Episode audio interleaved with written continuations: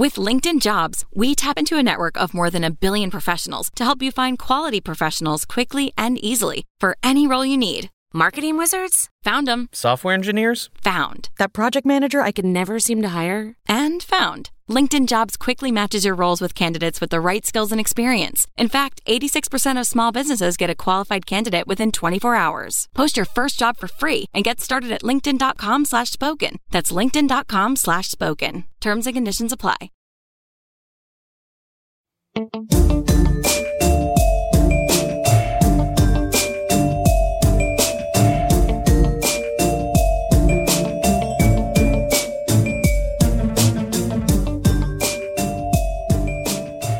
Hello, and welcome to Crime Weekly, presented by ID. I'm Stephanie Harlow. And I'm Derek Levasseur. On this podcast, we do talk about difficult subjects. We're talking about real crimes and real people. And due to the graphic nature of some of this content, listener discretion is advised. Hey, everybody, welcome back to Crime Weekly. This is going to be part three of the murder of JonBenét Ramsey. And Stephanie, I don't know how you feel about this, but is, is it safe to say that we feel pretty confident that this is actually going to be part three of four? Is that safe to say? I think so. I mean, we've just found out so much as we've been going along. And even when we're not recording, we're still looking into things through the week and we find new stuff out and we call each other and we're like, oh, we have to put this in. So I think it's safe to say. And, uh, you know, we were talking and Stephanie made a great point. I know a lot of her viewers are listening to this podcast now. I really appreciate it as someone who's joining her her little crew that she has here, you know, and she made a great point today and it really resonated with me, which is she doesn't always have a number of how many parts her videos are going to be. She just goes with the, the research and lets the research and the evidence and the case itself dictate how many parts. And I'd really like to incorporate that here because I think it's, I think it's genius. Um, but by all means, you guys can uh, weigh in on it. We're learning as we go. I always say it, we're growing, but it, it does look like this one where we thought it could be just two parts is going to be a full four parts. I have no issue with it clearly Stephanie doesn't. But again, we want to hear from you guys. I mean, I think we initially thought this was going to be one part. yeah. No, you're right. It, it's just kind of keep it keeps going, but I feel better at night knowing that, you know, when we get off doing, you know, this recording, we didn't leave anything out because of time. Yeah, and I, I think what I said earlier was that the case is going to be what it's going to be. It takes on a life of its own. We're doing this for JonBenét, right? You know, she doesn't have a voice anymore somebody has to give her a voice. Somebody has to look at this very deeply, and many people have. But she deserves, and this case deserves, a, a thorough overview. And whenever I do videos on YouTube. I never know how many parts they're going to be. And I'll apologize. And I'll be like, guys, I thought this was going to be one part, but I guess it's going to have to be two. And then the next video, I'll come back and say, uh, this is part two. And there may be one part after, maybe two. I never know until I'm getting into it. There's just so much about these cases out there, and you want to include as much as you can. So you're giving a fair and unbiased, you know, kind of review, but also you're doing it justice for the victim. I couldn't agree more. I'm 100% on board. I'm glad. I'm glad we agree, seeing that we're going to be seeing a lot of each other. Uh, before we dive into today's episode, I know we have a lot to cover want to quickly talk about uh, Investigation Discovery's newest podcast coming out. It's called Unraveled Long Island Serial Killer.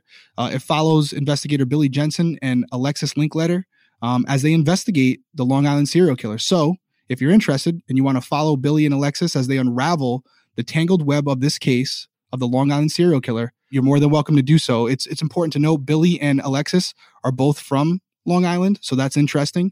Uh, and if you don't know the Long Island serial killer case, um, there were 11 victims in 10 years, and there's countless theories involving what actually happened, including one um, that includes the, the police chief as a possible suspect. So that's pretty interesting. So, again, if you want to check it out, head on over to your podcast platform and download it. Again, it's called Unraveled Long Island Serial Killer. Before we dive into it, because again, this is part three, um, hopefully you've already listened to part one and part two. If you haven't, um, we strongly recommend that you go back and do so. There's so much to cover in there.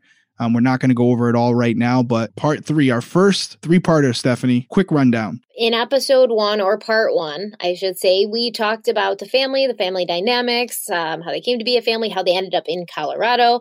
We also talked about some things that JonBenét was into, such as beauty pageants, following in the footsteps of her mother Patsy. In um, and then we talked about the day before the murder, the the Christmas before the murder, twenty fifth of December. We talked about the morning of the twenty sixth, how the the ransom note was found, how JonBenét's body was found after that. We did a little discussing what Linda Arndt, the detective on scene, felt about uh, the Ramseys themselves during this day. And then in the second part, we discussed a lot about the actual evidence found at the scene. We talked about JonBenét's autopsy, what it could possibly mean. And today we're going to talk about issues with the Boulder Police Department, what they did with the case that may have, I guess, prevented it from being solved. And we're also going to go over the suspects, including the members of the Ramsey family, as well as some people outside of the Ramsey family that are going to support this intruder theory that I think it was Detective Smit ended up being the one to kind of raise that theory. So we're going to go over pretty much all the, the, the possible suspects. And I want to preface this by saying that all of these people have been um, ruled out by DNA, including all the members of the Ramsey family, including all these other suspects we're going to talk about. So it's kind of interesting because in the end, you could say that the DNA rules everybody out, or you could say that the DNA rules nobody out since it rules everybody out. Does that make sense? No, it definitely makes sense. And I think that's a big reason why we are where we are in this case today.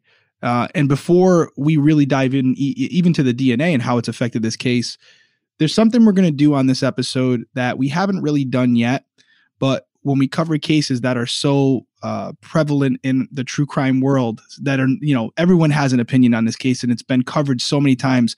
Everyone you know to be fair feels like in their own right they're kind of an expert and rightfully so. When we cover these cases stephanie and i are not perfect. We uh, may m- leave something out that's of importance or we may state something that's not completely correct. We are, are or we interpret it incorrectly. And so we want to make sure we get it right. So what I'm going to call this is like a five minute, you know, maybe even shorter, just a house cleaning because we really went into some details on last week's episode. And I, I definitely have a, a couple things I want to um, clarify. And I, I, think you do too, right, Stephanie? Yeah, there's a couple things that I think we wanted to jointly clarify. Absolutely. Absolutely. So again, also, I'm, I'm you know, we're reading your comments, we're reading your reviews, and we appreciate them. Um, so one of the things that I saw that I want to dive right into is the uh, ransom note, and more specifically, Patsy's stationery. Um, I had suggested, I believe it was actually in uh, part one of this of this series for this, if you want to call it that, for JonBenét, where I had suggested the idea um, that it was possible the perpetrator may have had access to the house before the incident and had taken the stationery with them to write the note before leaving it. And one of our reviewers, one of our listeners said, you know, I just found that really irresponsible, basically, Derek. That's not, that's misinformed because there was indentations in Patsy's stationery that was suggestive that the perpetrator wrote the note on the stationery while it was still attached to the remaining part of the notepad. And therefore they couldn't have ripped off a couple pages and taken them home and wrote it out and then came back. And the way I'll answer that is you're right. You're absolutely right. It would, it would suggest the indentations would suggest that the notepad itself, the stationery itself was intact when the offender wrote the note. Um, I'm not saying I believe this, but my argument to that or my counter to that would be it's still possible the perpetrator took the entire stationery then. I'm not saying I believe that, um, but that could be the case. But I do want to thank you for bringing it up because I didn't mention the indentation and it is an important part of the case. So thank you for bringing it up. And I hope that clarifies it for everyone well also one thing about that notepad is um, there was only one set of fingerprints found on that notepad and they belonged to patsy ramsey so that that's also something important to kind of talk about because if somebody had taken the notepad out of the house to bring it to to their house and then bring it back later they would have had to have been wearing gloves when mm-hmm. they when they took the the notepad out and wearing gloves when they brought it back so I think that would make it a little bit more difficult to sort of just go into these people's houses, to sort of go into these people's house wearing gloves and and take take the notepad. um, because even if they had wiped it down, then they would have wiped Patsy's fingerprints off it as well. So that is something to note. It's a it's an important factor, and I'm glad you brought it up. That wasn't even something that was uh, suggested to us or mentioned to us in any of the comments I saw, but that's the point here. I'm not trying to persuade you one way or the other. We're just presenting multiple sides, and you can decide how to interpret the evidence. Um, I would agree with Stephanie that based on those circumstances. The fact that it does appear the stationary notebook was intact when the note was written. Um, it does appear that there's no other fingerprints on the notepad itself. I, I, I would say that that's more in line with the theory that whoever wrote the note wrote it on scene at the property. Still doesn't suggest who wrote it because if they just use the pen or they use gloves while on scene, it still could be anybody. But we're bringing up all angles, and there was one more aspect of the ransom note because we're talking about it uh, I wanted to discuss, but I'm going to let Stephanie uh, go into it because she's the one who brought it up to me, and I thought it was really interesting. Oh, so um, was this this other commenter or this commenter that mentioned this thing too about the notepad? Were they also the ones that said um, the the notepad or what they thought was a practice note said Mr. and Mrs. R? I don't know if they were the same person. I know someone said it, and I also know that the belief in the JonBenét Ramsey, the Reddit, you know, world, the internet, there's a lot of people that believe that there was a uh, a practice script, or uh, if you will, there was an attempt to write the note on a previous piece of paper um, that was discarded, I believe, right? And there was a, a piece of paper that was discarded, but much later, um, John and Patsy Ramsey wrote their own book about what happened to their daughter. And in this book, and I think in some interviews, they suggested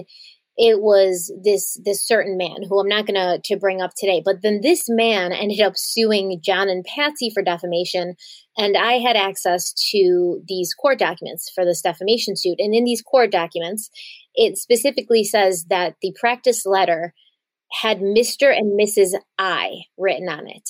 Um, now, is it an I with like a, a, a parallel or a, a, horizontal line? What is it, vertical? No, it would be a vertical line with a, a perpendicular line coming off of it, right? We're yeah, using so words we probably shouldn't use. We're going to mess them up. Is it an I like like an I could have been part of an R, or is it an I that looks like a capital I with the lines on top and on the bottom?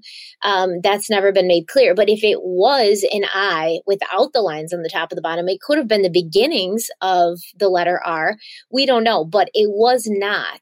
Mr. and Mrs. R. It was Mr. and Mrs. I. And I've heard it reported multiple times that it was Mr. and Mrs are, but if we're to believe these court reports, which are based on the investigatory documents, it was Mr. and Mrs. I. And I thought that was fascinating when she brought that up to me because I was under the impression it was Mr. and Mrs. R. And that to me is, you know, it's pretty bad. That's not good in regards to, uh, you know, who could have written this note? Were they practicing? But again, here goes Derek again playing devil's advocate. Um, if you believe the Ramseys were involved, yeah, they could have been practicing. It also could have been the offender the, who was just maybe uh, an obsessive compulsive person and didn't like the way they started it and decided to rewrite it. It could be either or. It's not highly suggestive of either side. But again, we want to be accurate. We want to be correct. And I and I think these are the things we're going to have to do going forward, especially with a case it, when it's like this, when it's so hard to differentiate fact from opinion you know, it really is. Sometimes it's been diluted by so many people, so many sources. You know, you think it's factual, but then when you really dig into the details, it's not wrong, but it's not completely right. Yeah, you could read five different things and get five different variations of the event. So it's hard to really find what's the truth. So we're not always going to, we're going to try to report the truth. Something else I wanted to bring up from uh, last episode that I forgot when we were talking about the crime scene evidence, there was animal hair found on on JonBenét's body. And this animal hair was apparently tracked back to a beaver. And I found that out in those court, those same court documents as well. Beaver hair found on JonBenét. And I kind of went down, you know, a rabbit hole with this beaver hair, thinking, how could this beaver hair possibly be found on this little girl? You know, it's Colorado. So obviously there's beavers. there's beavers because there's the Colorado River. There's beavers. They're all over the place. But are they walking around residential neighborhoods? Most likely not. So, how did this beaver hair get on JonBenét? And that's kind of when I started investigating. And I actually brought it up to my husband and I was like, it's crazy. There's beaver hair found on her. And he said, probably from gloves or a hat. And I was like, what do you mean gloves or a hat? This isn't the pioneer days. Nobody's making hats out of beaver hair. And he was like, no, they do. Like, they're expensive but yeah they're custom made most of the time but they they're still made. So i started looking it up and yes there are multiple places that that sell these kinds of things. And and a lot of the times they are custom because they are expensive. So if there was beaver hair found on her it, it could have been left by the intruder who was wearing gloves that were made out of beaver hair or maybe he or she had a coat or a hat made out of beaver hair and this beaver hair was left on on his or her person and he left it on JonBenét. I don't know, but I mean unless this person I don't know, was making his own beaver garments, assuming that's what the beaver hair came from, eh, it would have been a, a good deal of money to to own one of these garments. Yeah, but didn't you also, by the way, full disclosure, Stephanie was she's not she's underselling it. She was really digging into this whole beaver hair thing, sending me photos uh, late at night. I mean, it was it was she was she was into it. But didn't you also say to me that one of the bigger manufacturers for using beaver hair were uh, was out of Michigan, was it? Yes. Um, I forget. It was like I forget what it was that I said because I after I told you this and I had all this information, I completely forgot to like put it into our notes for this episode. But more of the story was you said, listen, there is also a possibility that this beaver hair belonged to something that JonBenét or Patsy or John or or Burke owned because they did live in they did have a house in Michigan and supposedly one of the big manufacturers for using beaver hair in their products was out of Michigan, right? Oh, that's what happened. I went into a message board for people who were, I guess, looking for these kinds of hats and gloves and things. And one of the messages said, like, oh, if I want uh, a beaver hat made, like, where should I go? And a lot of people were suggesting this one place that happened to be in Michigan. So, and then I remembered that the Ramseys had a house in Charlevoix, Michigan that Patsy Ramsey called like the most wonderful place on earth. And I said, well, maybe Patsy owned one of these beaver hats or gloves. I mean, it, it seems like something you would only own if you had the means to purchase something like that or have something like that made. You know, somebody who's middle class or lower class isn't going to be like, let me go out and get myself a beaver hat right now. I can't wait to spend $500 on this beaver hat. So that's why I said, unless this perpetrator, if it came from the perpetrator who did this to JonBenét, um, unless he was, you know, kind of sitting in his log cabin clubbing beavers over the head and then hiding them and making uh, hats and gloves and things out of them, he would have had to put out a pretty penny for for such a thing. Yeah, exactly. Uh, so that was, I thought that was very interesting. Again, that wasn't something that we uh, misspoke on, or it was just something we didn't mention. And again, we want to make sure we get it right. We want to make sure we bring up all our stuff. Um, the only other thing that I wanted to cover, which I would consider a mistake, was in the last episode, part two uh, Stephanie brought up the ligature around JonBenét's neck and some of the abrasions, and I had said that Lou Smit and the doctor, which you could imply was the doctor who conducted the autopsy report, both believed that the abrasions were suggestive of a struggle, indicating that JonBenét had tried to remove the ligature from her neck as she was being strangled, and therefore she was coherent and awake at that point. Um, that's that's not accurate. It was actually Lou Smit and uh, U.S. Uh, District Court Judge uh, Julia Carnes. Um, Julia Carnes was in charge, or I should say, oversaw uh, a case where an individual, a suspect, sued the Ramseys um, because they implied he was potentially the person who killed their daughter. And in a 93 page report at the end, it's interesting. Julia Carnes had an opportunity to review all the evidence. And in her report, she concluded that it was more likely than not that an intruder had killed JonBenét, not the Ramseys themselves. And in regards to what I had mentioned, I want to quote Julia Carnes here so that it's accurate. And exactly what she said was this. And this, you can find it yourself. It's on page 21. It's from 2003 uh, of her report. It says evidence gathered during the autopsy is consistent with the inference that she struggled to remove the garrote from her neck, she being JonBenét. There was also another section. Again, this is on page, uh, looks like page 21 as well. Um, the autopsy report supports the conclusion that she was alive before she was asphyxiated by strangulation and that she fought her attacker in some manner. Again, this is Julia Carnes, the judge overseeing the court case in 2003. So I just want to make that correction. It was Lou Smit and the judge, not Lou Smit and the pathologist. I don't know what the opinion of the pathologist was or if that person gave an opinion at all. Yes, um, and I'm glad we we cleared that up because um, a medical examiner who's doing an autopsy is not going to typically give his or her uh, guess about why these marks are made. They're just going to acknowledge the presence of them. Exactly. So, we're, again, this is the first, but it won't be the last. And I ultimately we want to get it right. Uh, we're not hired to solve this case or anything, but we both believe in making sure we're factual and, and respectful to the family and everyone involved. And we want to report it as it as it should be reported. And we're going to always do our best in that. And one more thing that I want to talk about because in the last part, the last episode, we talked about the suitcase that was found in the basement. Um, not the same room where JonBenét was found because she was found in the wine cellar area, but this was found in the basement, kind of in the playroom area under the window that uh, Lou Smit believes the intruder entered through. This suitcase had a duvet cover and um, a pillowcase and a Dr. Seuss book in it. And it turns out, and I just found this out, that there was semen found on this duvet cover, and that semen was traced back to John Ramsey's son from his first marriage, John Andrew. Now, I say this not because I want you to think that John Andrew was responsible for this because he did have an alibi and that was checked. So he wasn't even in Colorado at the time. But um, it's just more information about what was found on this blanket in the suitcase and why it may have been there. And Derek, you talked to me a little bit about why you think this this blanket would have had John Andrews semen on it. You want to you want to give the audience a, a little insight into that? I really don't because this I was saying this before. There's no way that I present this and you guys don't interpret it as some way of explaining my own personal experience. So I'm not going to go there. All I'll say is, uh, you know, there was a blanket found in the suitcase, a duvet cover that had uh, allegedly a teenage boy's uh, semen on it. Um, and there, I'll just say there is multiple um, innocent explanations for that.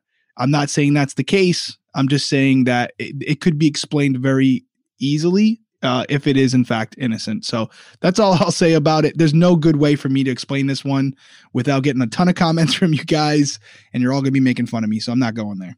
All right, so I'm going to say it. Um, okay. John Andrew would have been a teenager at the time that this happened.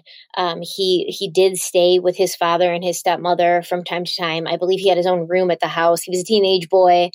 Uh, he was probably masturbating quite a bit during this time because that's what teenage boys do. I mean, he could not have been. He could say, "No, Stephanie, I only masturbated once a month." But who knows? You know, it's it's very common. Hormones are high. So if he had done this, and this did turn out to be the blanket from his room, it was a black duvet is most likely that the semen could have been there for weeks or months and it has nothing to do with JonBenét. Like I said, he wasn't even in Colorado at the time.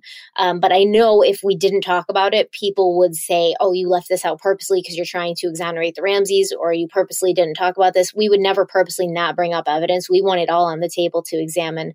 But, you know, we just miss things sometimes. And this wasn't actually easy to find. So um, there's that. Yeah, and my my opinion on it, and again, it's based on the amount of scrutiny that was put over this case. I'm I'm I'm sure investigators confirmed and vetted the alibi that John Andrew was not in Colorado at the time the incident occurred, and therefore it's it's physically impossible that he could have been involved in any way, shape, or form with this this you know JonBenét's murder. So I would tend to believe that this semen found in on the blanket, you would think that'd be a really compelling thing you would have heard about, right?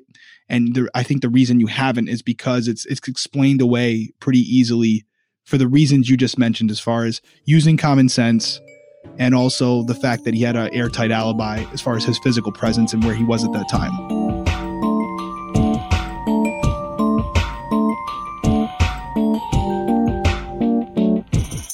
So we're going to get into the aftermath of this case, uh, the aftermath of JonBenét being found, the aftermath of her autopsy. And this is, you know, an opinion of mine, but it seemed like John and Patsy Ramsey kind of knew from the start that they would be considered main suspects. And it's often been reported that they weren't super cooperative with the police, the Boulder police.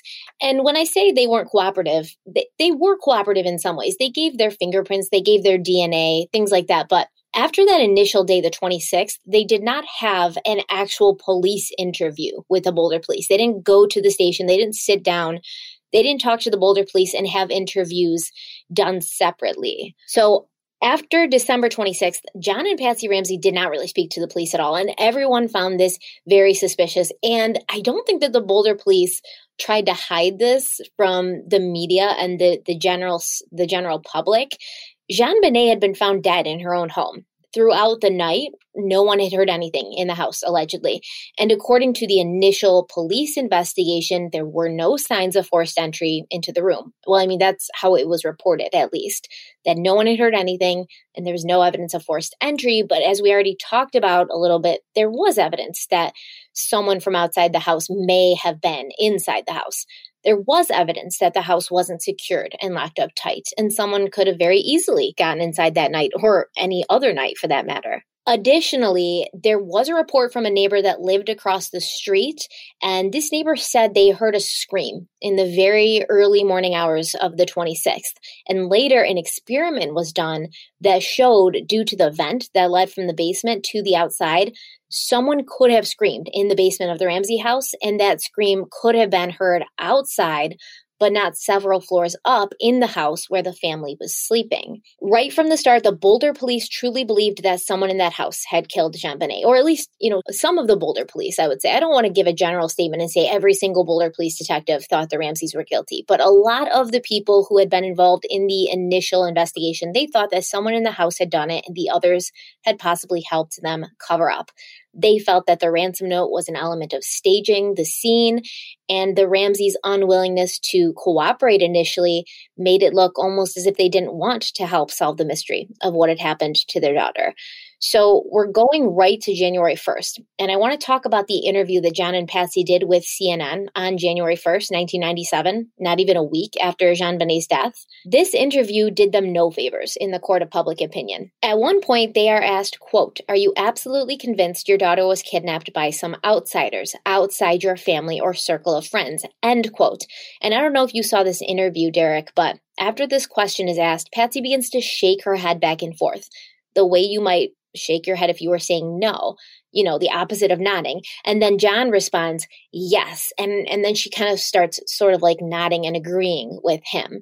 Now it's brought up in this interview that the boulder police had publicly stated a few days prior that there was no killer on the loose and that the city was perfectly safe. And patsy responds there is a killer on the loose saying quote i don't know who it is if it's a he or a she but if I were a resident of Boulder, I would tell my friends to keep your babies close to you. There's someone out there. End quote.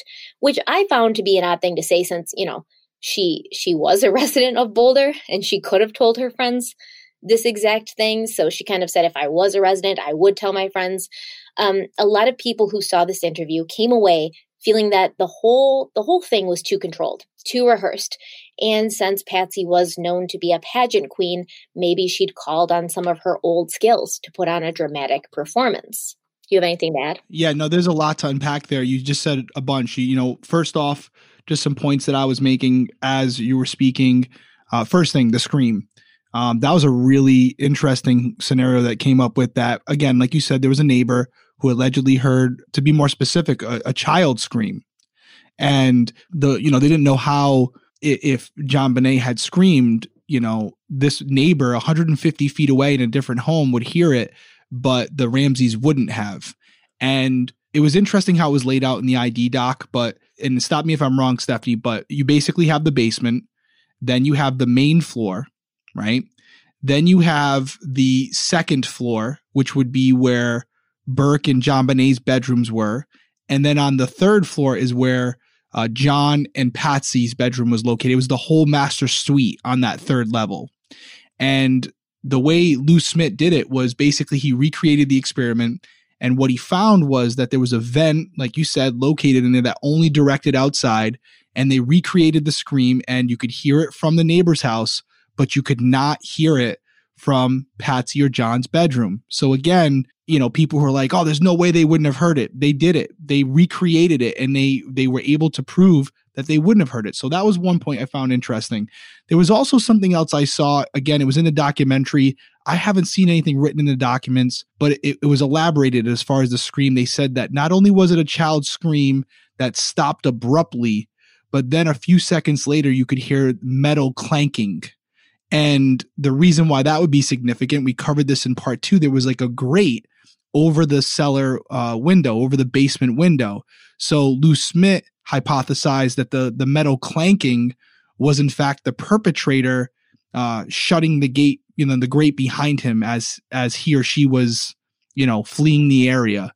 Um, how do I feel about that personally? I don't know if this person would take time to shut the grate because they didn't take time to shut the basement window. I also don't think they would allow the grate to clank off the ground and make a noise if they were trying to escape undetected. So I don't know how I feel about it, but I wanted to bring it up. And then something you said as far as, and you qualified the Boulder police um, speculating, some of them at least, believing that the Ramseys were involved. I think it's, I think it's, you have to say that. You know, some people say, oh, well, you don't know how they felt. Well, no, we, we kind of do just by their actions. And that's what, le- and by their words. You just said it. Only a few days later, I believe it was, the Boulder police came out and said, there's no killer on the loose. Well, what are they not saying? They're saying, listen, we believe that the people who did this or the person who did this is not on the loose. We believe it's someone who we know where they are and we know what they're capable of. What does that infer to a reasonable person? Right? It's pretty obvious. They're basically saying without saying it, they think the Ramseys were somehow involved or this was an accident. They're not saying they're killers, but they're saying we don't believe that an intruder came from the outside, killed this little girl, and left. And therefore, if you take out that entire theory, what are you left with? So I don't think it's a stretch for you to say that, Stephanie. Yeah, exactly. And I mean, if you think about it, if if it if the police believed it had been an intruder, then they would have said that. They would have said, "Yeah, there may be somebody on the loose. You may be in danger. Like, keep a lookout." But they reassured Boulder, "Don't worry, guys. Nothing's going on. Nothing to see here." And I think that spoke volumes. Yeah, and I, I will say this, not substantiated, but allegedly, according to John Ramsey from the interview with ID, he said right out that they had learned that w- a few of the patrolmen, as soon as they found uh, JonBenét's body, they looked at each other and were like, "Oh, these these people killed their kid." You know, like they had just they jumped to that conclusion. Now that's allegedly, and that's out of John Ramsey's mouth. So you have to take it with some um, skepticism because again, some people believe he was involved. So it would, it would, there would be a reason, an incentive for him to say that. But I, again, I, I, if you take that out of the equation, as you mentioned, repeating it, the police themselves came out publicly and said there's no killer on the loose. There's really only a couple ways to take that. And you have books written by former Boulder police detectives who are on the case that, that suggest much of the same. So it's it's not a huge leap You know, it's not a, a big allegedly to say that, that many in the Boulder Police Department felt that the Ramseys were involved with this. And um, I, w- I want to mention, you know, they did, the Ramseys did eventually end up sitting down and having an interview with the police. Um, on December 28th, they provided DNA samples as well as handwriting samples. On December 29th, the Ramseys hopped a private plane and they left Colorado. They flew to Atlanta where they they buried JonBenét because that's where they had lived previous to living in Colorado. And when they returned on January 3rd, the police obviously did want to question them at that point. But John and Patricia Ramsey had some terms and conditions under which these interviews would happen. They wanted to be questioned together. They wanted to be questioned at a lawyer's office. They didn't want to be questioned at the police station. And they also stipulated that the interview would last no longer than two hours. Um, as a prior police officer, Derek, I'm sure you've questioned suspects before. Why would these conditions that John and Patsy put forth make an investigation difficult? Well, for the main reason would be at this point, as we just alluded to, these investigators believe that the Ramseys may have been involved. So the last thing they would want to do is first be limited to how long they could question a potential suspect and or witness, but more importantly, divulge any pertinent information that they've developed in the investigation and give it to someone who is a potential suspect and can use that to again alter the investigation or avoid detection. So yeah, they were they were not going to release any of the details that hadn't been released publicly. So that's a non-starter. If anybody came in voluntarily and said, "Hey, the only way I'll do it," whether I thought they were innocent or guilty, uh, if they asked to have my my murder book, so to speak, or my evidence that I had laid out in my my my reports beforehand or even after, I would tell them, "Yeah, no, don't even bother coming in." and the fact that they wanted to be interviewed together not separately to me that's that's also a non-starter because you know when you have two people who could potentially have been involved with a crime and this is even throwing away any possible evidence that they are but they were in the house they were the the family members of this child and in cases where a child is murdered it is very often somebody who who knows that child.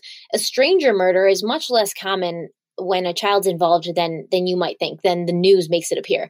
Often the family is involved. So right away um, the police are going to want to question them separately to make sure that their stories match up. But they didn't want to be questioned separately which would be suspicious i think to, to anyone especially a police officer. And and you bring up something that we we haven't mentioned yet but it's important to say yes they wanted to be questioned together later at a later time cannot happen for the reasons you just laid out. But let's even dial back to the the morning of the disappearance and then eventually the discovery that she had been murdered.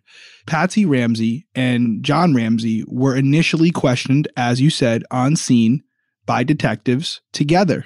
They were in the same house, in the same room, talking to investigators. And even if they were in different rooms, they could hear each other speaking to detectives. You don't do that. You don't do that for the reasons you just laid out at a later date. You don't want to give them an opportunity to essentially compare notes about their alibis if they're lying at the same time. So them even being questioned the day of JonBenét's body being discovered was was a mistake when we're talking about mishaps. They should have been separated. They should have been interviewed, even if it was an informal interview, um, in different parts of the house. So they couldn't compare notes. They couldn't corroborate each other's story, and they couldn't make sure they were on the same page.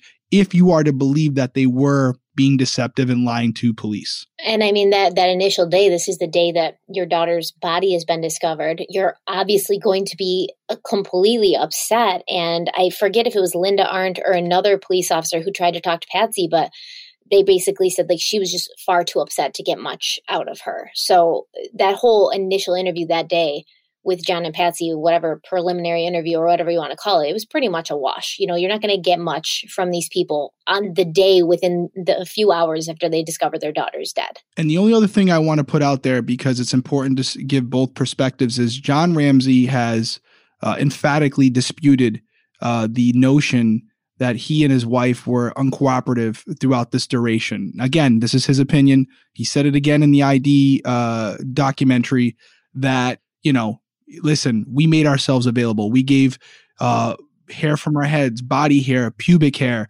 Um, we gave handwriting samples. We offered to come in and speak with them on numerous occasions. I even wrote a letter to investigators telling them I wanted to get this underway. I wanted to get it over. Um, and, you know, in his opinion, um, they were the ones that were unresponsive. So again, you go with wherever you want, but there's two sides to the story. And we don't really know exactly what the situation was, but that's how they've been presented in the public. One side is Patsy and and John were not cooperative. John has said in multiple public interviews, yes, we were. Okay, uh, yeah, I hear what you're what you're saying, and I think you know, depending on what you consider to be cooperative, they were cooperative.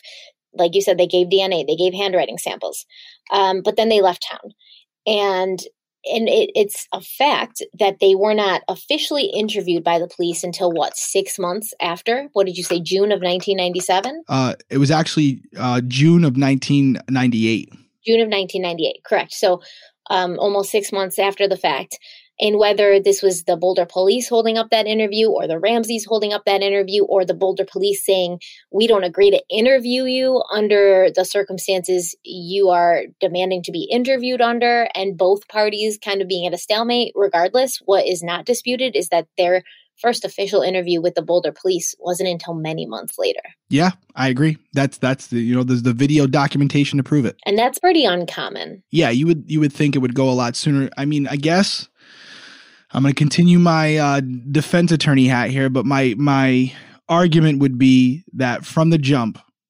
from December 26th, the Ramseys could feel that they were the number one suspects. They could feel it, and they didn't want to give any statement that could be used against them later because of pressure or because of not being prepared.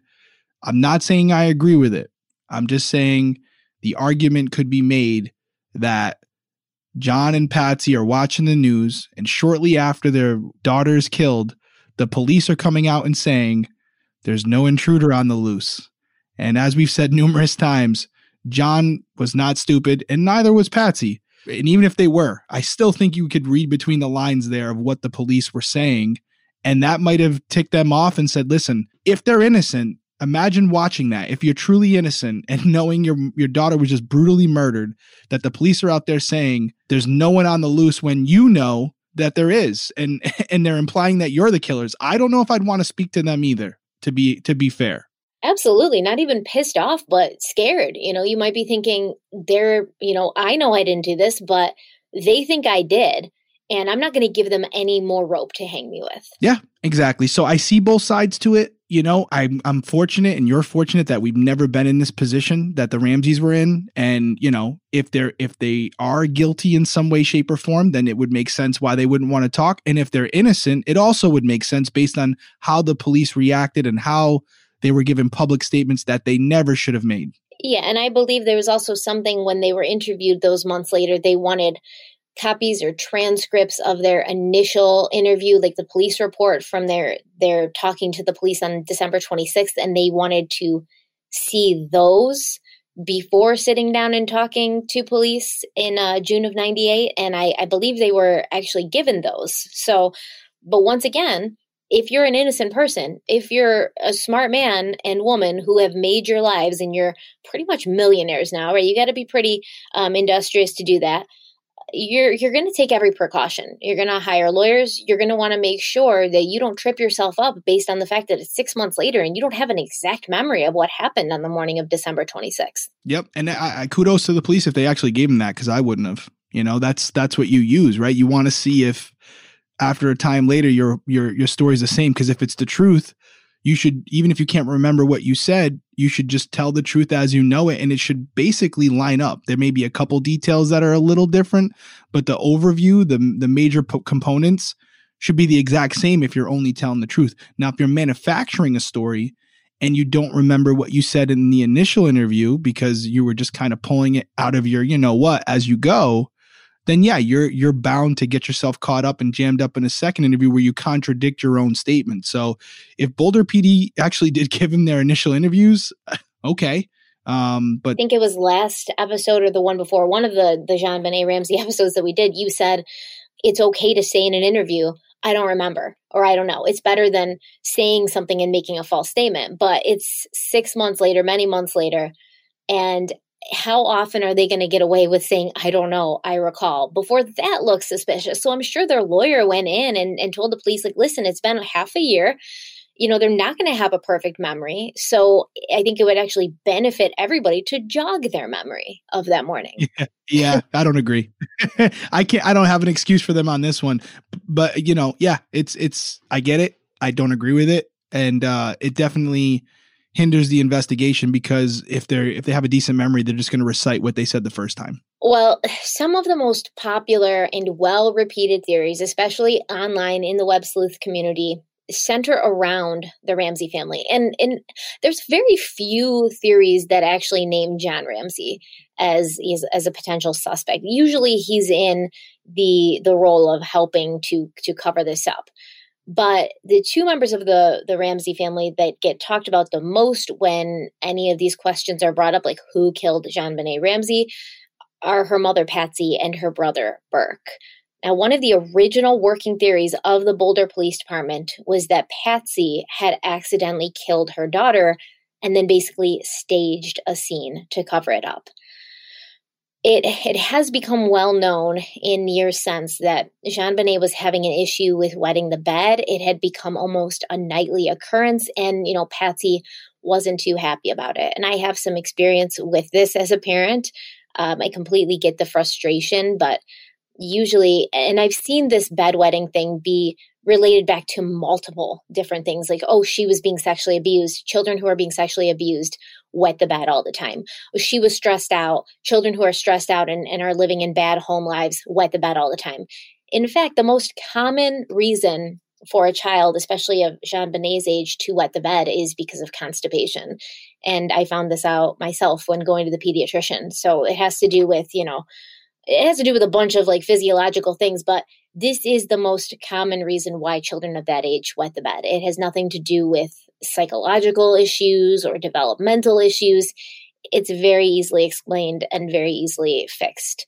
But apparently, Patsy didn't like this, and police believed that on Christmas night, JonBenét could have had another accident, and Patsy, exhausted after a long day, at her wits' end with the constant bedwetting, flew into a rage and either struck her daughter with something on the head or, you know, hit JonBenét's head on something hard, like a bathtub, much harder than she obviously would have intended to. Now, after this happened, she realized what she'd done and she staged the rest of the scene to make it look as if, you know, some sexual deviant had come into the house and killed JonBenét. Now, this is a pretty shocking theory, all things considered, because as we know, or as we speculate, the blow to the head was not what killed JonBenét, although I'm, I'm sure if left untreated, it, it certainly could have. So that brings us into a whole dark, dark place where Patsy would have done this to her daughter. And then when JonBenét was still alive, Patsy would have fashioned this garrote and, and actually choked her own daughter to death and staged a crime scene where she took this wooden handle of the garrote and and and sexually abused her daughter with it essentially and whatever i think about this woman you know i don't know her i have of course, my own personal preferences of not putting my kids into pageants, but I don't think that uh, I just I don't know. I don't think that she would do something like that, knowing that JonBenét was still alive. Now, could JonBenét have been knocked out and then Patsy didn't know she was alive? I suppose, but you would still hopefully check for a heartbeat, check for you know to see if your daughter was still breathing before going through with this. What's your opinion on this? you know, first off, I I I, I watched the uh, video, the police interview with uh, Patsy Ramsey in 1998, and they specifically asked her about this. She got very upset. Um, they they posed it as, you know, what if this was an accident? What if it didn't mean to happen? What if she had wet the bed? You know, and and Patsy was very defensive, understandably so, and some even interpreted as her coming off as looking like uh, emotional, right? You know, like oh, here's a sign that she can't control her temper. You know. Um, but I agree with you. I agree with you. You know, was this brought up to her in her police interview? Yeah, yeah. And and what did she? She responded emotionally. Yeah, she was like, wh- they were like, "What would you say?" Don't quote me on this, but they were like, "What would you say if we said that this was an accident and that you got upset with her because she wet the bed or something and she like she looked right at the detective and was like i'd say you were flipping crazy or something i remember i remember that. Um i i'd have to give her credit there because i probably would have lunged across the table and went for his throat. She did kind of slam on the table at one point a little bit couple seconds later like what are we doing here? You know what i mean? Like and again i thought that was completely normal reaction as you just said and you know? I feel like this this is a police tactic you know like like chris watts you know what what, what if it was shanann that that killed your daughters? And then you flew into a rage understandably you know well what if you know this was an accident? You didn't mean to hurt your daughter. Like it's a tactic i think right? That's kind of used to hopefully get a confession out of people because it's easier to to get a confession or elicit a confession from your suspect than to have to gather evidence and go to a trial. Well, and at that point, you, you, they're there voluntarily. So you got to understand that if you piss them off too much, they can get up and walk out at any point. So you also don't want to be too aggressive and uh, offend them to the point where they're like, "Up, oh, this questioning's over," and then the lieutenant's looking at you as the detective, going, "What the hell are you doing?" To the actual theory itself, and we're not doctors, we're not psychiatrists, but I agree with you wholeheartedly. You know, if this was an accident, first off, I would like to think that if it was me. I try to put myself in the shoes of an offender and, you know, or just a parent in this situation where if my daughter fell and hit her head, or even if I pushed her, would I say, okay, I'm going to go to jail for this? I need to um, create a scene where I'm going to create a, like, do all this extra stuff, this excessive stuff. I'm going to write a ransom note. I'm going to make it seem like there's going to be a kidnapping But then I'm going to actually put her in the basement and I'm not going to repeat what we talked about in last episode, but do all these um, unnecessary things to my daughter's body just to sell the lie that this was something other than an accident in a bathroom over bedwetting. If you really wanted to lie, you could simply say, she must have fell in the tub by herself, even if you pushed her. Simple as that. She fell in the tub. I wasn't paying attention. She she's deceased. I feel horrible about it. Just leave out the fact that you pushed her. And there you go. Simple excuse. And I'm not trying to be I'm not trying to minimize the situation, but it could be that simple. There's no need for everything that we've learned about what happened to JonBenét to cover up if this was the situation. So I'm 100% on board with you. It just doesn't hold water to me. And I mean, I I remember reading something. It was a pediatric urologist who gave her opinion. Everybody gives their opinion and they say things so um, offhandedly almost. And this pediatric urologist said if this was the case, if this theory was true, she wouldn't be shocked because bedwetting is a leading cause of child abuse. And it's simply because parents don't don't really understand why it's happening, especially when it's an older child and they just assume that the child's being lazy and, you know, not getting up at night to go to the bathroom. And yeah, absolutely. But to fly into a rage like that and then to say, let me stage the scene so drastically, I could even see tying her up, putting her in the basement, but the rest of it, the garrote, the sexual abuse, no, I don't see it. I don't see it. I'm sorry. And I'm of, you know, one of the camps where it's like it possibly could have been somebody in the house. But to me, that's going too far. And in crime scene photos, we can see JonBenét's bedroom and bed, and her bedding doesn't appear to have urine stains on them. And there's no sign that the bedding was ever changed, which which kind of counters the theory that she'd wet the bed that night unless the sheets had been changed. I mean, I think in the crime scene photos, this, the bed's unmade. So once again, this would be a whole new level of 4D chess, like thinking 10 steps ahead. Like, let me change the sheets, get rid of these old urine stained sheets. Let me remake the bed with new sheets and then make it look like somebody had been sleeping in the bed. And then there was fibers and things found in the bed from the rope and stuff like that, you know, stuff that you would have to literally plant there. And I just don't think that Patsy Ramsey was this criminal mastermind Moriarty sort of like figure that that people are giving her credit for being. And listen, really simple. If you're going to go to the extent of changing the sheets, why wouldn't you just change her pants, her long johns? They were in her underwear. They were covered in urine. They why, if that if you're trying to cover it up and you went to the extent of changing the wet bed, I would like to assume you would also change her clothes, at least her bottoms, so that that wouldn't even be a possible motive for investigators. But they didn't. JonBenét was covered in urine, which completely contradicts the idea that Patsy or anybody else was trying to cover up what actually happened, which was that she wet her pants. Well, some people actually point to the fact that that she had urine on her pants and say, "Well, she did wet the bed." No, uh, there was also urine found in the wine cellar where she was murdered, and as we know, it's very common at, at the time of death for you to empty your bladder. It's your body; you're not controlling your body any longer. So, I think that was just a an unfortunate, you know, side effect of of her dying. I I'm I'm, I'm I agree. I, I, hate to even talk about this. Why I'm kind of starting a little bit because it, it puts you back in the the mindset of what was going on in those final moments. I hate it. I absolutely hate it. But yes, you're right. Another reason that police kind of suspected this was when the police got there on the morning of the 26th. Patsy was, you know, fully dressed. She had her makeup on, um, stuff like that, and and this led detectives to believe that she hadn't woken up and redressed and applied her makeup that morning, that she'd never gone to sleep. And she actually said in her police interview, she got up. Um, I think her, she said her husband John got in the shower, and while he was in the shower, she redressed in the same clothes that she'd worn the night before the black velvet pants, the red sweater. And I remember in one documentary, I can't remember which one it is, it wasn't the CBS one. Um, I watched on Hulu, I think, but one of the uh, one of the people who are talking about it, they're like, "This was a woman who had money why would she wear the same clothes twice? And I laughed out loud because I thought it was so ridiculous. Like, I mean, she's not the Kardashians, you know, she's, mm. she, yeah, she's got money, but, you know, they were leaving early that morning to get on a plane and fly out. Um, the clothes were right there.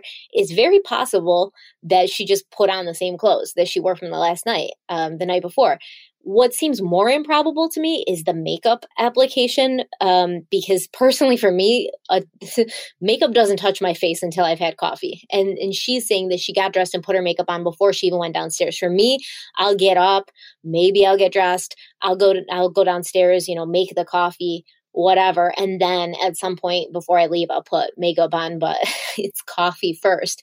But I don't know what Patsy's you know ritual was in the morning. Maybe she was somebody who put on a full beat before she you know even started her day. That's very possible but they pointed to this as proof or evidence or you know at least something that pointed to the fact that she had not gone to sleep the night before so she was busy murdering her daughter and covering up a crime scene all night and that's why she was still dressed in the same clothes from the night before and she was wearing makeup. And let's just let's just address that. I mean it, it's a it's a very plausible theory. It really is. I mean, if you're in the camp of law enforcement where they're like, listen, we think whatever happened to JonBenét happened before anybody went to sleep. So the clothes that John and Patsy were wearing when they got home that evening, something went down and they took four or five hours to create this whole narrative, to create the ransom note, to do what they did to JonBenét. And in the process, they never even changed their clothes. They never even took off their makeup for the evening. You know, Patsy never took off her makeup. And so when we're seeing them at, you know, eight o'clock in the morning, or whatever time the police arrived, what time was it they arrived exactly? 552, the 911 call. I know Linda Arndt arrived around eight, correct? I think the first officer was on scene shortly after six because he got there right after Fleet and Priscilla White. Right. So I don't I agree with you. Like, I'm not, you know, I don't put makeup on in the morning, but I would think you would come downstairs, especially if you don't have plans, you know, get your coffee, whatever you're going to do, and then maybe get dressed for the day, take a shower, put some makeup on. But I, I would agree that that seems, for the most part, doesn't mean it's, she's not a little different in that sense, but I think that is peculiar behavior that she would be getting makeup on at 5.30 in the morning before coming downstairs this can be easily explained, right? She can be thinking to herself, okay, we've got an early flight to take. Um, personally, I don't, I also don't wear makeup when I go on a plane because who cares? But that's me. She was an ex beauty queen. You know, she cared a very great deal about her appearance. Um, I think this is the kind of person who doesn't leave the house if she doesn't have makeup on, right? Because she might see somebody at the grocery store or something like that. I am not that person. And she could be thinking, we've got an early flight. Once the kids get up and I have to get them breakfast and get them dressed, there's not going to be any time for me to go and apply my makeup. So I want to do it now while the house is quiet before anybody's woken up. Pull my makeup on quick because I know once the house wakes up, it's going to be crazy here. There could be a lot of explanations for this. Personally, I would get the coffee started before putting on my makeup, at least get it started and then go do the makeup. But you know, there was also like probably 50 flights of stairs for her to take from the upstairs to the downstairs. And might have just been a hike. So she just does all her upstairs stuff first and then goes downstairs. Yeah, and I don't want to spend too much time on it because it's one piece of a bigger puzzle, but it, it doesn't it doesn't make sense to me because if that's the if that's the case, you know you got an early flight, you're getting up, then I'm probably putting on the clothes that I'm going to wear on the flight as well. And so you're going to put the same clothes on that you wore the night before, but then you're going to put a fresh face on and then later have to take those clothes off over your fresh makeup to put the clothes on to go on the plane. So if you're getting ready early, because you know you got an early flight, wouldn't you put the clothes that you were going to wear for the day on first before doing your makeup? Maybe am I wrong in saying that? Well, maybe she she felt those clothes were comfortable. Maybe she wore them all day the day before, and she was like, "These are really comfortable. I'm just going to wear them on the flight tomorrow. These nice stretchy velvet pants and this cozy, you know, red Christmas sweater." Um, maybe she saw herself in the mirror when she's getting ready the day before, and she was like, "I look hot in this. I'm going to wear this again tomorrow." You know, who knows? It's it's possible. Maybe wear those clothes on the plane. Maybe again, it, it, we're not saying that the clothes or the makeup are the, the the smoking gun here, but as you know, you can see how Boulder PD took this, took the ransom note, took everything else into consideration, and in totality said that this this this isn't adding up. It wasn't one specific thing; it was a combination of things that are just odd irregularities that don't make sense to them from a commonsensical perspective where they're like, listen, if it walks like a duck, if it quacks like a duck, it's a duck. And that's I think that's kind of how they they interpreted this case. Yeah, like like I said, they certainly found it to be suspicious um, or at least irregular. And and one thing is not always going to lead a police officer, a detective, to be like, "Bingo, I've cracked it." You know, it's going to be a, com- a compilation of many things. And and one of those many things was was her behavior, her behavior in the nine one one call when she, um, you know, disconnected before you know the the nine one one operator was even done with her. I believe her name was Kim Archuleta. You know, she kind of hung up on on Kim Archuleta, and many people said, "Well, why would you hang up on your lifeline?" Um, that that's one thing, but also the fact that she hung up with 911 and then and then called all her friends over. And both you and I, to me, this is the most suspicious thing about her behavior that morning. Um, you and I both don't understand why she would have done that. No, I don't.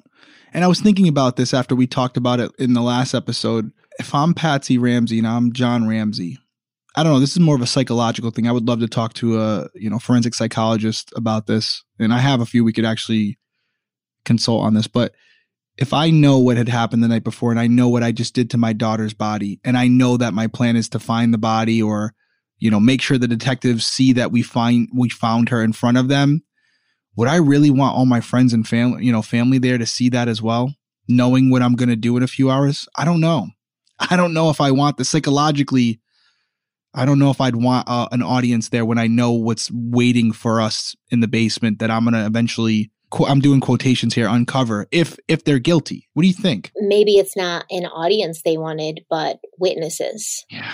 I thought about that too. It just seems like overkill. The witnesses that the best witnesses would be there would be the police. True. You want them on your side. But if you're assuming that the police are immediately going to find you suspicious, which is exactly what happened, you're going to want a whole plethora of other people there who are going to support your you know the the chain of events like oh yes it was completely random that he found her and they were so upset. They were grief stricken. Patsy threw herself on the body and asked you know jesus to raise JonBenét from the dead as he had raised lazarus from the dead and it was absolutely heartbreaking. You know you might want that especially um if these people are gonna you know eventually repeat what happened because once again we know that people like this are often tried and convicted in the court of public opinion. So I, I can't imagine why you would want them there at all, but I, I, don't have friends.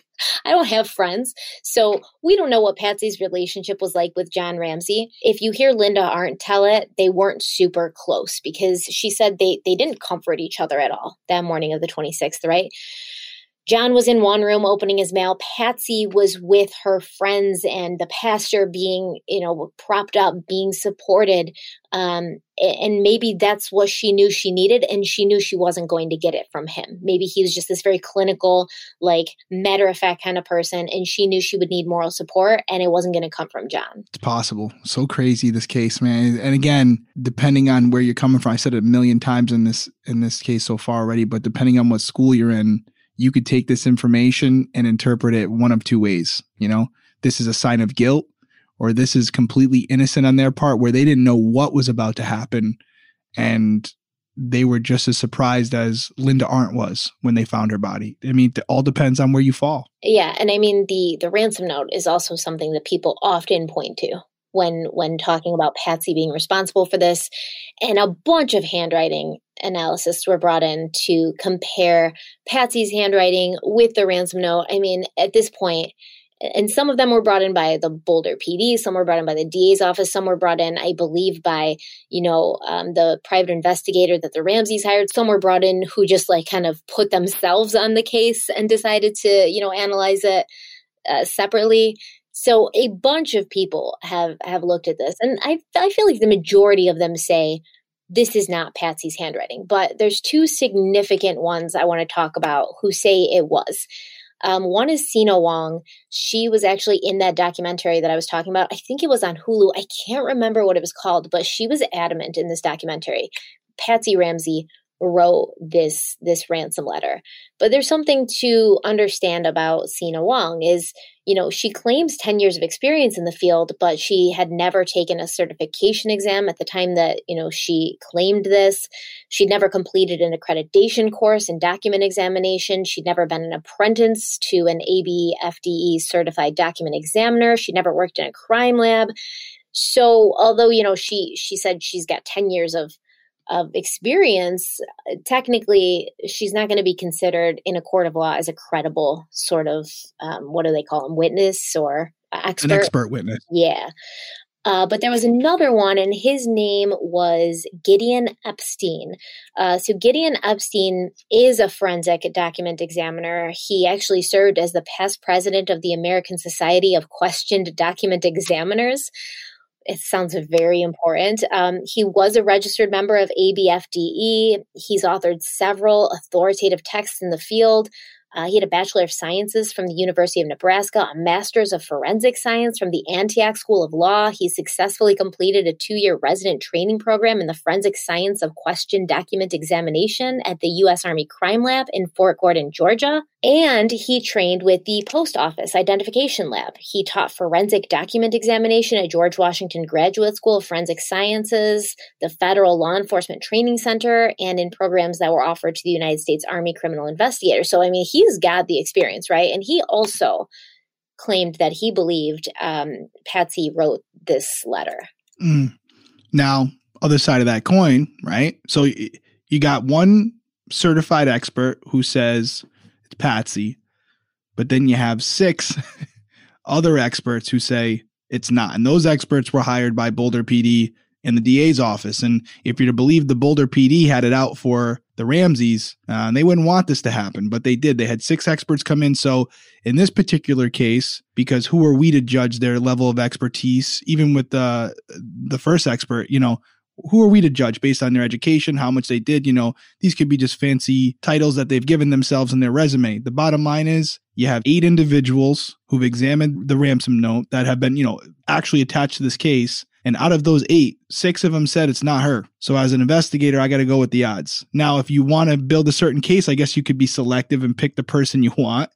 But you know, I'm going six out of eight as far as where I'm leaning. For sure. And and what's important to note is um, Gideon Epstein did not have the original ransom note when he did this comparison, right? So he didn't have the actual document. So there can be a, a, myriad number of issues with this if it's photocopied, especially, you know, because there could be lines in there that aren't even part of the note that are just from like maybe the photocopy machine. It could completely throw it off.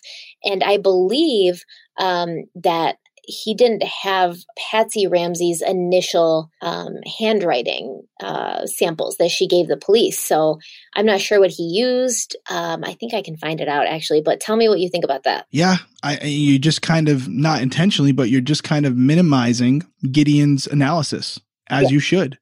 Mm-hmm. As you should. I mean, that's you're not doing it intentionally. That's the facts.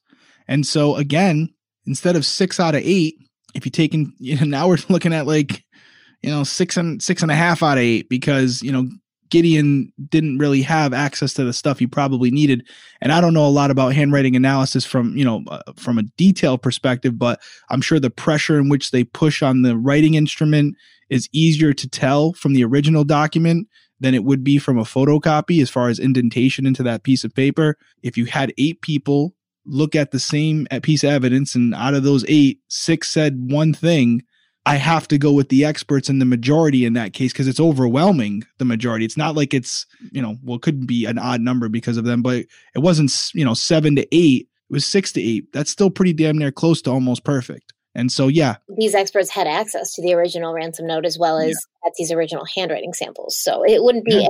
anything against, you know, Mr. Epstein, like, oh, he did this purposely. But with what, with the stuff he had, it was the best analysis he could have given. And it may not be 100% accurate. And as far as the ransom note, I think it's it, we can segue into the next theory because we've kind of talked where we feel about, you know, Patsy, but you bring up the the ransom note and there's so much to this ransom note. There's so many layers to it, so many aspects of it, but this ransom note still kind of plays into our next theory, right? Uh, the next theory is that Burke Ramsey did this to his sister. Nine year old Burke Ramsey did this to his sister.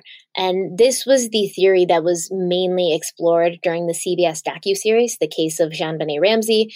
Um, and they, they pretty much said, and they brought a lot of experts and experts that I really, um, really respect in the field. Um, what was his name? The psychologist. He's got like a German name. You know what I'm talking Spitz, about? Werner Spitz. Werner Spitz. Yep, they brought in Werner Spitz and uh, Dr. Henry Lee. You know, all these people that I've always followed and looked up to. Yeah, you have Jim Clemente, Laura Richards, Jim Fitzgerald. You know, I'm friends with some of these people. You know, like I'm colleagues and friends with them, and I, am with you. I, I respect and uh, a lot of the work they've done for sure. So it was a it was a stunning cast of of experts and professionals in the field, and they did you know different tests and things, and they basically said that they believed that Burke Ramsey could have done this. And desperate to hold on to their one remaining child, Patsy and John covered it up. Now, the bowl of pineapple is the key here. It's theorized that Burke was eating the pineapple after JonBenét had been put to bed. His fingerprints were found on the bowl after all. And then maybe Patsy and John went to bed. Burke's nine. He's old enough to stay up by himself. I sometimes just allow Aiden, you know, especially on weekends if he doesn't have school the next day. Like, I'm going to bed. I'm tired. But, you know, when you've worn yourself out, you can go to bed. He could have been up by himself eating this pineapple. JonBenét woke up. She got out of bed, went down to the kitchen where she saw her brother eating one of her favorite snacks and in a playful way that annoying little sisters have she ran by and grabbed a piece out with her fingers, explaining the fact that her fingerprints weren't on the bowl. And this caused Burke to get very upset, to lash out and hit her on the head. Now, there was a large flashlight found on the kitchen counter, one of those heavy duty ones, mag lights. And during the series, Forensic pathologist Werner Spitz performed an experiment where he struck the head of a child sized mannequin with a similar flashlight, and he concluded that a flashlight like the one that was found in the Ramsey home could have been the source of JonBenét's head wound. Now, the flashlight in the house that was found in the Ramsey's home on the counter, not only do they have no idea where it came from, or they claim that they have no idea where it came from, it didn't belong to them, but it was clean as a whistle. No fingerprints, no DNA, nothing, which in itself I think is odd. Um, but on top of the fact that it has nothing on it and the Ramseys have no idea where it came from, that's a little crazy. And then there was also a drinking glass on the counter near the pineapple that had Burke's fingerprints on it as well. But I think I talked about this a little bit in the past episode it didn't appear that anyone had had drunk out of this glass since there was no DNA found on the rim. So this is all just very strange. Like he got a glass of water, he got some pineapple and milk, he settled down, and then JonBenét came in and you know pissed him off. That's what they're theorizing. Yeah, I agree. And before I even elaborate on what you just said, just a disclaimer, guys, we're not oblivious. We know that the CBS documentary was uh, tied up in some legal issues. There was uh, a settlement um, that you know we're not privy to. Um, but again, this is a theory that was put in by the show. This is not a theory that neither Stephanie or I are speculating and you know believe. We're just putting it out there because it was seen by millions of people, and it'd be foolish for us to sit here and say that this probably didn't sway some people's opinions on this case and specifically Burke. So we want to discuss it, but again, keep in mind that this is not a theory being presented by us. We understand that it's been um, highly disputed by Burke, who gave his interview after the series to Dr. Phil and disputed it. And I want to mention that even before they sued CBS, because I, I, when I say they, I mean like Burke and his and his legal team. Even before um, he sued CBS, he sued Werner Spitz specifically. Um, there was a $150 million defamation suit filed against Spitz. And initially, um, I believe Burke just asked for a retraction, and Werner Spitz was like, "No," and then and then he got sued. So, I mean, it's it's interesting because it seems like Spitz really believed what his conclusion was to the point where he was going to risk being sued for a lot of money to stick to his guns and not uh, give a retraction to to his theory. So again, Burke Ramsey is uh, innocent uh, of any crime in this case, and as we said in episode two, um, you know, they've come out and said recently in the last few years that they're they're all innocent, that they in no way, shape, or form were involved in the death or alleged kidnapping of uh, JonBenét. So that said, to everything you just laid out, I'm not going to elaborate too much on it. I, I, thought the theory at the time when I watched the special was uh, very compelling the way they laid it out. They recreated the whole house to reenact how someone would go in and out of the basement window. So they really did do their due diligence on it. I know that they spent a lot of time out in Colorado working this case for months, a lot longer than just for filming the episode. So Um, they they did a lot of work and they brought forward a very uh,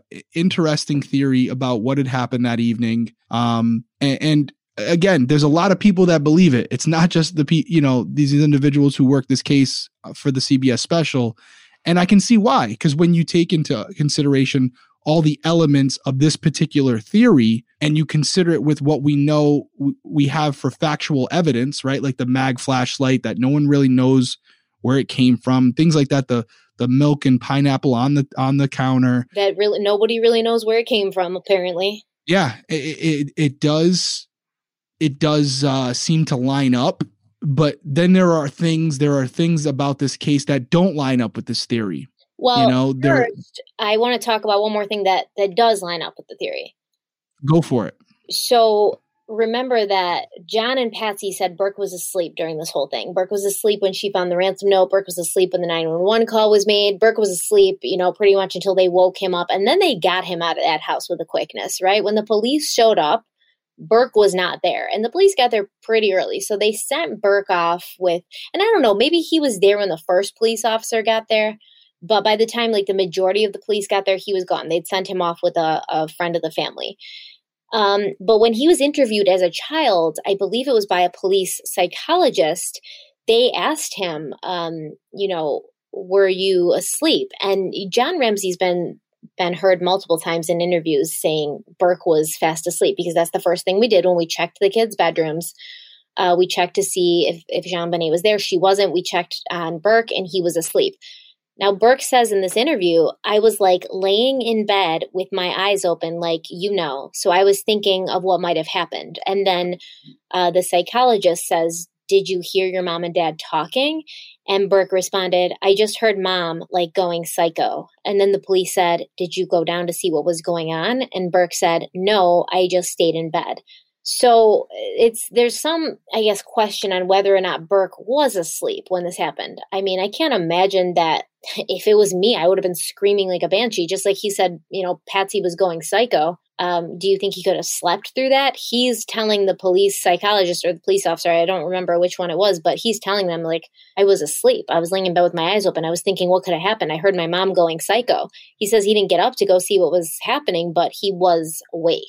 Yeah, and and you know the house is big, so I guess it's possible if he's a heavy sleeper. But this is also where um, the that nine one one call that we discussed at length came in in our, our last uh, episode, where if you're to believe the audio experts, the recordings, the the uh, CBS episode, there are many people that believe in that last six seconds. You hear a little boy, and the, it's believed that that boy may have been Burke. And if that's true, well, then clearly uh, the Ramseys, the you know Patsy and John are lying, and then the question becomes why are they lying, and that's where this all ties in. You know, that's how the CBS special laid it all out. Right? They kind of built a, a timeline of how these events would have occurred, why they would have occurred, and how you know ultimately resulted in wh- where we are now and how we're discussing it.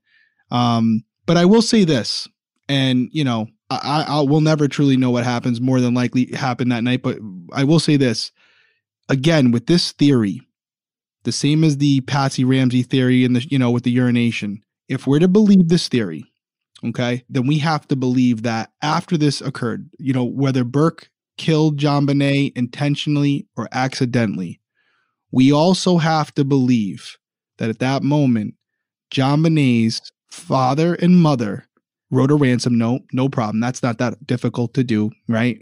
But then one of those two individuals brought their daughter down to a basement and proceeded to sexually assault her, strangle her, tie her up, tape her mouth, do all these other things to build this this narrative because I personally don't believe Burke Ramsey could have done those things. I don't think he could build the garrote. I don't think he would do all these other things. I think he would just I don't even know if he could carry her down there. Honestly, he was a very small boy from the video that I saw of him so you, if you're going to believe the Burke theory, you also have to believe that John and Patsy were capable of doing this. And to our first episode, They, they're not perfect people. Nobody is. But are they capable of this? That's the question you really got to ask yourself. Yeah. And, and, you know, there's going to be people out there who say, well, there's plenty of incidences of small children who, you know, kill other children or, yeah, you, but you'd have to be a straight up psychopath to do this, right? A straight up psychopath or sociopath. You just have to be clearly disturbed. And there's no evidence that Burke Ramsey was that kind of person. Um, and besides that, if he did kill her, I can't imagine that it would be intentional. And this whole theory hinges on the fact that his parents helped him cover it up, that they were just like, oh my God, we've lost one of our children and now we have to do whatever it takes to hold on to our, our last remaining child. But you have to understand, he's nine years old. It's not like he's going to go to prison for for life. You know, he's not even. I don't even think he would go to juvenile detention. They'd probably just have him see a mental health professional. He's not going to be lost to them. He's not gone. Now, would his would this follow him forever? Yes, if it was made public. He's a juvenile, so his record would be sealed. It's not as if that would be available, you know, when he was an adult. Like it wouldn't be um, something that potential employers would would see if they were going to hire him. But his reputation, yes, I think it, it would follow him, especially with this being a big case. That could have been an issue for the Ramseys. They were people that seemed like they cared a lot about their appearance or their reputation. Um, so I think maybe they thought his life's going to be over, not like he's going to be behind bars forever, but he's never going to be able to shake this. Yeah, you know, they did appear to be people who cared about their reputation, but from what I've seen and from what their friends and colleagues have said, they also appeared to be people that cared about their kids. And again, I just keep coming back to it. I know I'm beating a dead horse here, but whether it was an accident or intentional by Burke, I could see a world where you make a, a, wrong decision. You're like, we have to cover this up. We have to make it look like a kidnapping go wrong to protect Burke.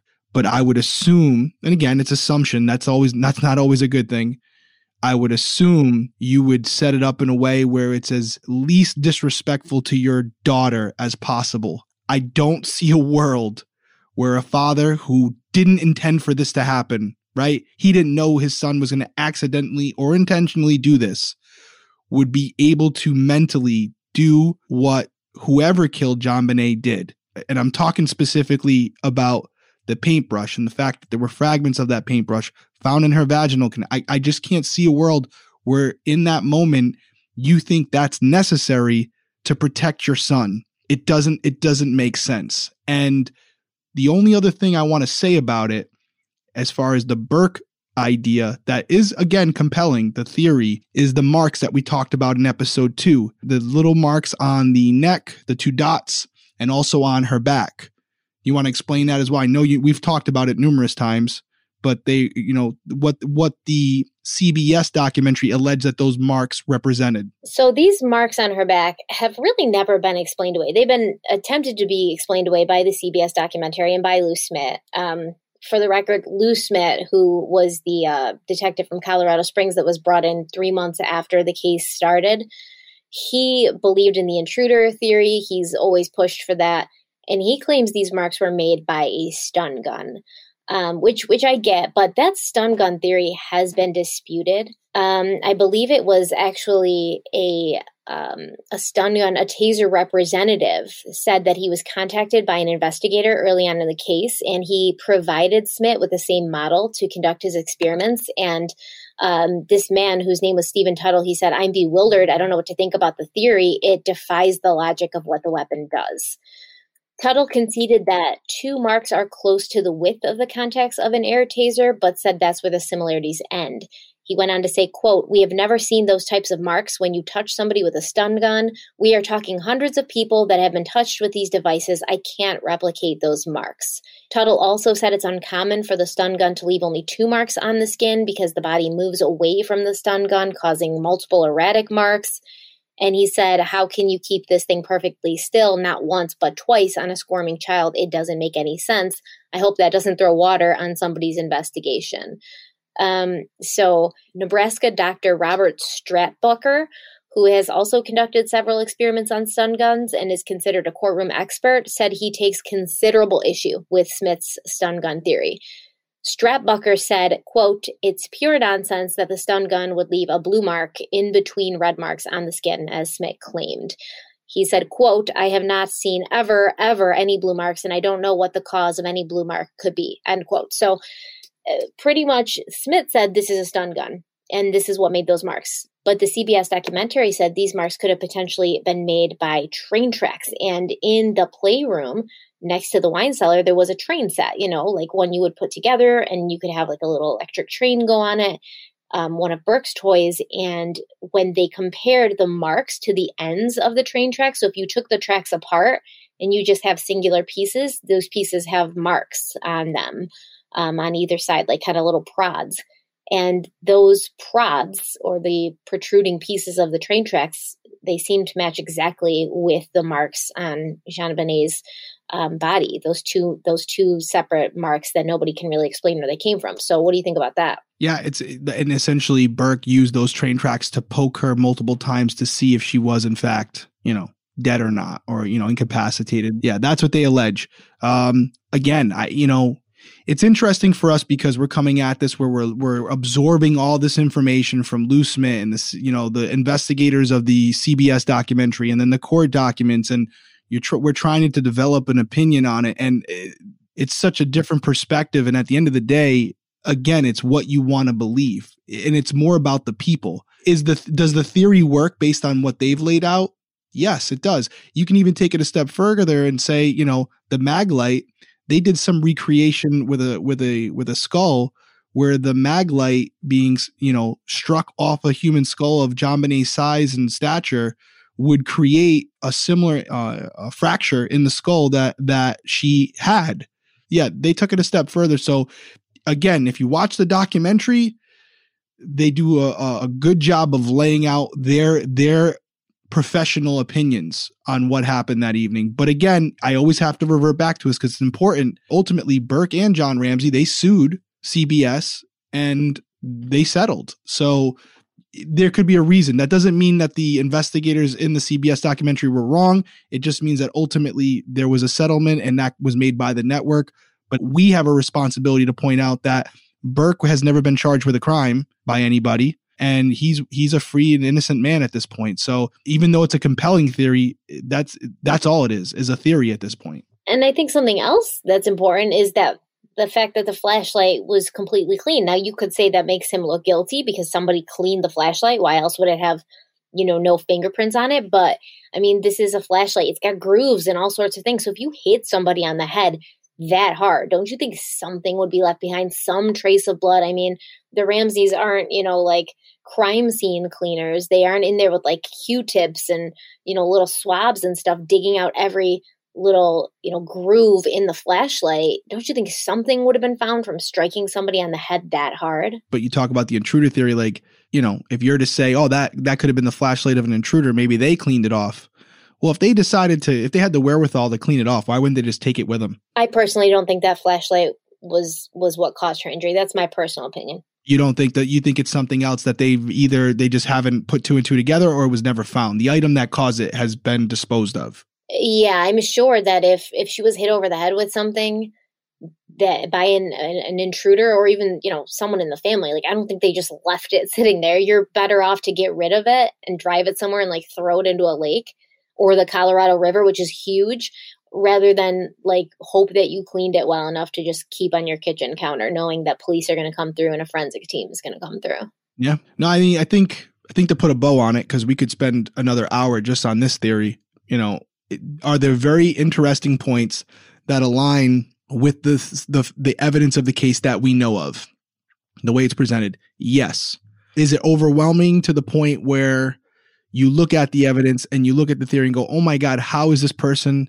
not in prison right now to me no to me no i think there's other cases i worked uh, i did the oj simpson case a few years ago i investigated that and to me it's very obvious what happened in that case um, this does not feel the same to me personally as an investigator. I didn't leave my research from this case saying, why am I even covering this right now? Why are we even talking about theories? It's so obvious. I didn't, I, there's, there's too many red herrings for them to just be red herrings. Yeah. And your OJ Simpson is my Casey Anthony. Yeah.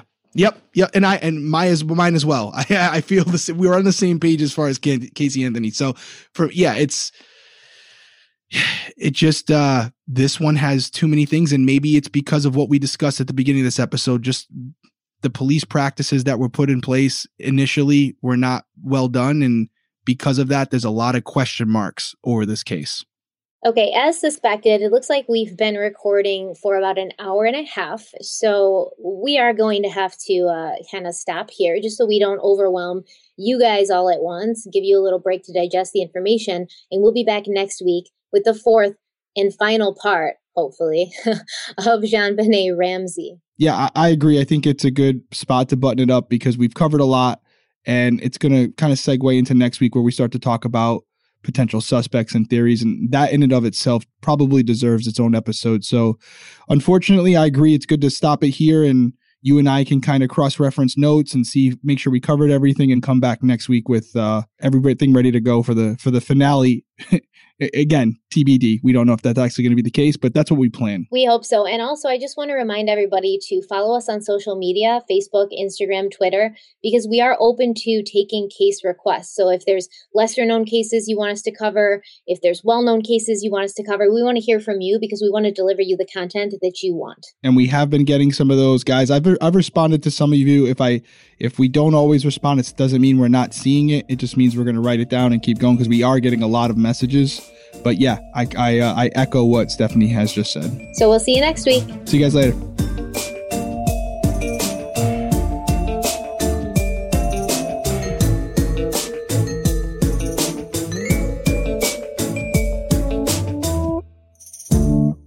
Crime Weekly, presented by ID, is a co production by Audioboom and Main Event Media.